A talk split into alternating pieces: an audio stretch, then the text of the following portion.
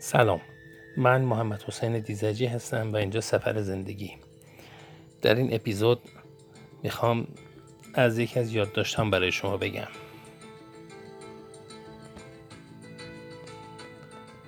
یادداشتی که اون زمان یعنی حدود شاید 6 7 سال قبل در یک ویژهنامه سینمایی کانون پرورش فکری کودکان نوجوانان چاپ شد.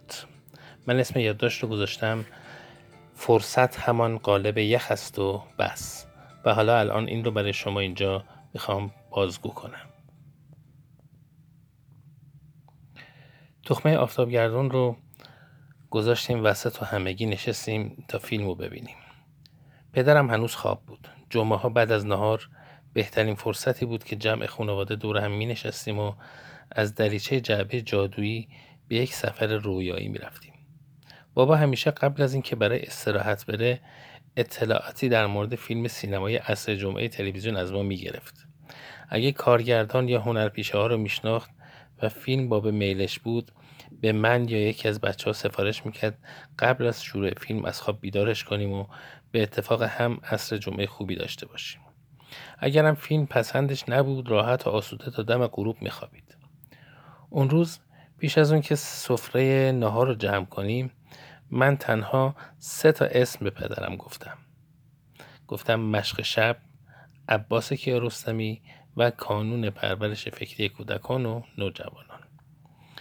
در اون سن و سال شناخت کامل و جامعی از کیارستمی نداشتم.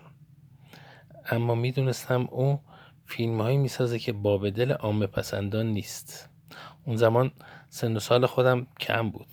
شاید نوجوان بودم یا ابتدای مثلا دهه 20 رو شروع کرده بودم. آثارش رو می‌دونستم باید دقیق به تماشا نشست تا آدم یه چیزی دستگیرش بشه. فیلم پلیسی نیست که از تعقیب گلیست و خیابونا و کوچه های شهر به هیجان بیایم و گذشت زمان رو احساس نکنیم.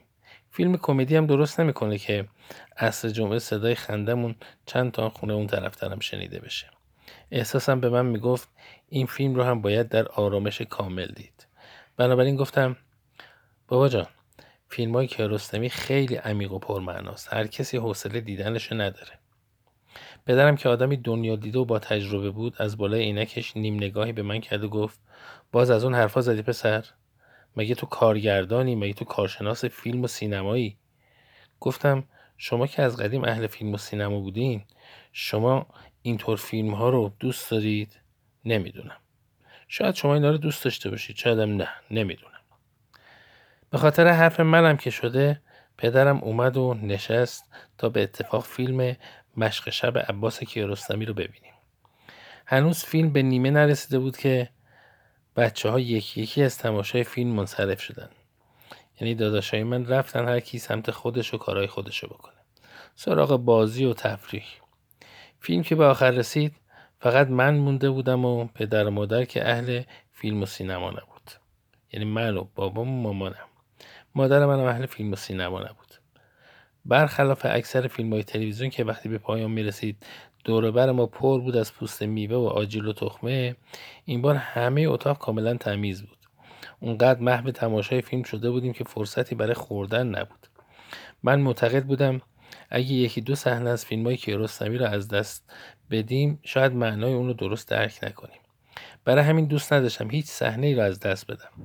فیلم شبیه یک شبه مستند بود. تمام ماجرا در تکلیف شب و درس و مدرسه و معلم و موضوعات اینجوری خلاصه می شد که من خودم اونا رو تو دوران تحصیل تجربه کرده بودم. سوژه های فیلم از داستان زندگی خودشون می‌گفتن و انگار بیننده را هم در واقع انگار بیننده هم خودش تو اون مسیر با اونا همراه می‌شد. بخشهایی از فیلم حرفای دل من و بسیار از بچه های دیگه بود. فیلم که تموم شد من فقط سکوت کردم گوشه اتاق نشستم و مجله را برای خودم ورق می زدم. به فیلم های دیگه این کارگردان و کانون پرش فکری فکر می کردم و می اندیشیدم. تو خودم غرق بودم که بابام دستشو گذاشت رو شونم و گفت حق با تو بود پسر هر کسی این تیپ فیلم ها رو نمیپسنده شاید فیلمش در ظاهر بسیار ساده به نظر برسه اما عمق عجیبی در اون پنهانه با همسرم نشسته بودیم و این یه ماجرای دیگه است که می‌خوام بهتون بگم. با همسرم نشسته بودیم و گپ می‌زدیم که صحبت به فیلم سازدهنی رسید. تصور نمی‌کردم چیزی از این فیلم تو ذهنش باشه.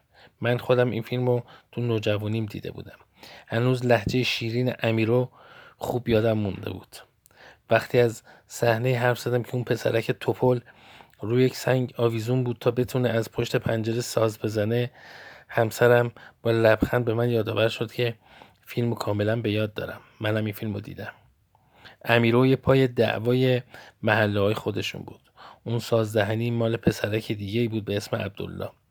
همون که در ازای کولی گرفتن از بچه ها به اونان در فاصله های خیلی کوتاهی از زمان اجازه می‌داد تا ساز بزنن. پسرک با این ساز کاسبی می‌کرد. امیرو بیش از بقیه بچه ها عاشق این ساز بود. یادم هست اون روزا من از فقر حاکم بر فضای داستان فیلم خیلی حرس میخوردم. از یه طرف از دست عبدالله عصبانی بودم که چرا با این سازدهنی بچه ها رو تحقیر می‌کنه و از طرف دیگه دلم بله پسرک توپل توپل مپل میسوخت که چرا به اندازه خرید یه سازدهنی پول نداره. راستی عجب صحنه ای بود. اون لحظه که امیرو سازدهنی رو از دست عبدالله رو بود و اونو به دست امواج دریا سپرد تا برای همیشه از شر ذلت و حقارت خلاص بشه. و بعد در کوچه پس کوچه های شهر از دیده ها محو شد. این صحنه رو من و همسرم با هم مرور کردیم. اونم بارها و به دفعات خیلی زیاد این رو دیدیم. خیلی دلم می‌خواست یه بار دیگه فیلم دونده امیر نادری رو می‌دادم اما بیشتر دوست دارم این اثر مؤثر سینمایی رو با پسران و در جمع خانواده به تماشا ببینیم. در واقع با هم میشستیم اینو می‌دیدیم. البته این روزا خب می‌دونید خیلی از بچه ها خیلی از نوجوانا و جوانترها عاشق فیلم های خیالی و رویایی هن.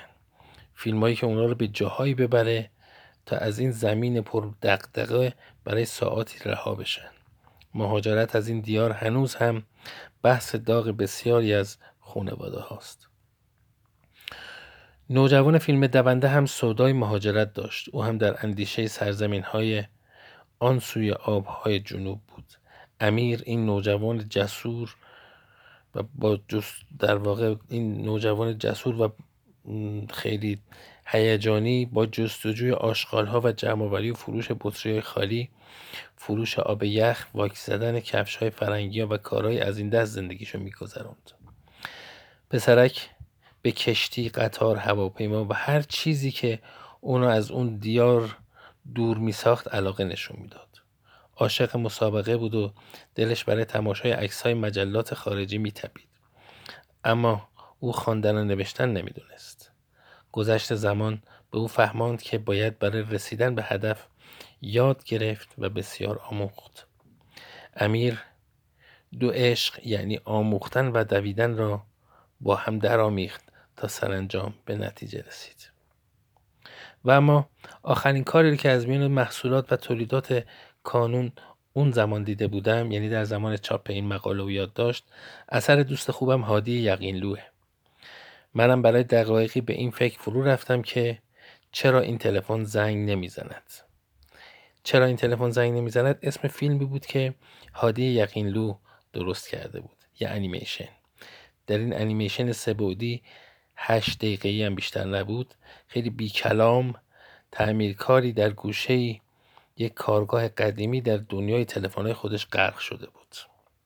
این انیمیشن خیلی جالب اگر دستتون رسید پیشنهاد می‌کنم برید اون رو ببینید. فضای ساکت و سرشار از آرامش داستان با زنگ های پی در پی در هم میشکنه.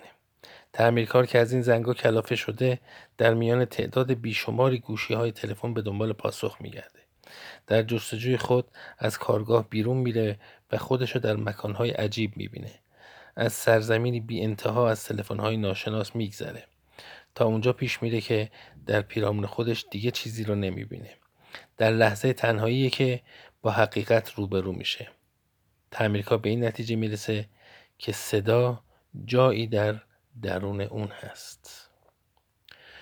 و اما براتون بگم که در طول سالهای عمرم کم فیلم ندیده بودم. اما فیلم های عمیق و پرمعنا و تفکر برانگیز و تاثیرگذار کم دیدم. نمیگم نیست. هست. من کم دیدم. برخی آثار فقط برای گذران اوقات فراغت ساخته میشه. تعدادی برای تفریح و پر کردن زمان سرگرمی آدم ها تولید میشه. بخشی از تولیدات هم می‌تونه جریان ساز و صاحب سبک باشه. من معتقدم بعضی از فیلم ها اونقدر خاص و ویژن که گاهی ممکنه مسیر زندگی برخی از تماشاگراشون هم تغییر بدن. کسی را از بیراهه به راه بیارن و سیر حرکت زندگی یه انسان رو دچار تحول کنه از سازدهنی آموختم اون چرا دارم با دیگران قسمت کنم تا کسی به خاطر نداشتهاش تحقیر نشه و کوچیک نشه. از مشق شب این پیامو گرفتم که اگر دست غذا مرا به وادی مدرسه و کلاس و شاگرد و تخت سیاه کشوند و در یک کلام سرنوشتم به عرصه تعلیم و تربیت افتاد همه چیز در مشق شب خلاصه نکنم. رفتار و کردار معلم گاهی از هزاران تکلیف سیستماتیک نظام آموزش به اثر بخشتره. از دونده دریافتم که فرصت همون قالب یخ است و بس. برای رسیدن به هدف باید کوشید و امیدوار بود. گرما و حرارت و آتش کار خودش رو می‌کنه. یخ هم خاصیت خودش رو در کنار گرما داره. پس باید بهره گرفت. از آنچه که زندگی و زمانه در اختیار اون به امانت گذاشته درست استفاده کنیم. دست آخر از انیمیشن چرا این زنگ چرا این تلفن زنگ نمی‌زنم می‌توان چنین برداشت کرد که به جای توجه به بیرون برای یافتن بسیار از پاسخها باید به درون نگریست و خودمون رو بشناسیم. مگر نه اینکه خودشناسی مسیر خداشناسی رو هموار می‌سازه. آه راستی قرار بود من یادداشتی درباره سینمای کودک انیمیشن و تاثیر کانون در این حوزه بنویسم. انگار سوژه را فراموش کرده بودم. هر کسی می‌تونه برداشت خودش از این سه کلمه و عبارت داشته باشه. سینمای کودک انیمیشن و کانون. این سه کلمه برای هر کدام از ما معنای خاص دارد که شاید برای دیگری تعریفش متفاوت باشه. من فقط این چند خط رو نوشتم. همین چند خط رو که شما الان شنیدید. این یادداشت قبل از اینکه در واقع اینجا توسط شما شنیده بشه در خبرنامه کانون پرورش فکری در ویژهنامه سینمایی کانون منتشر شده.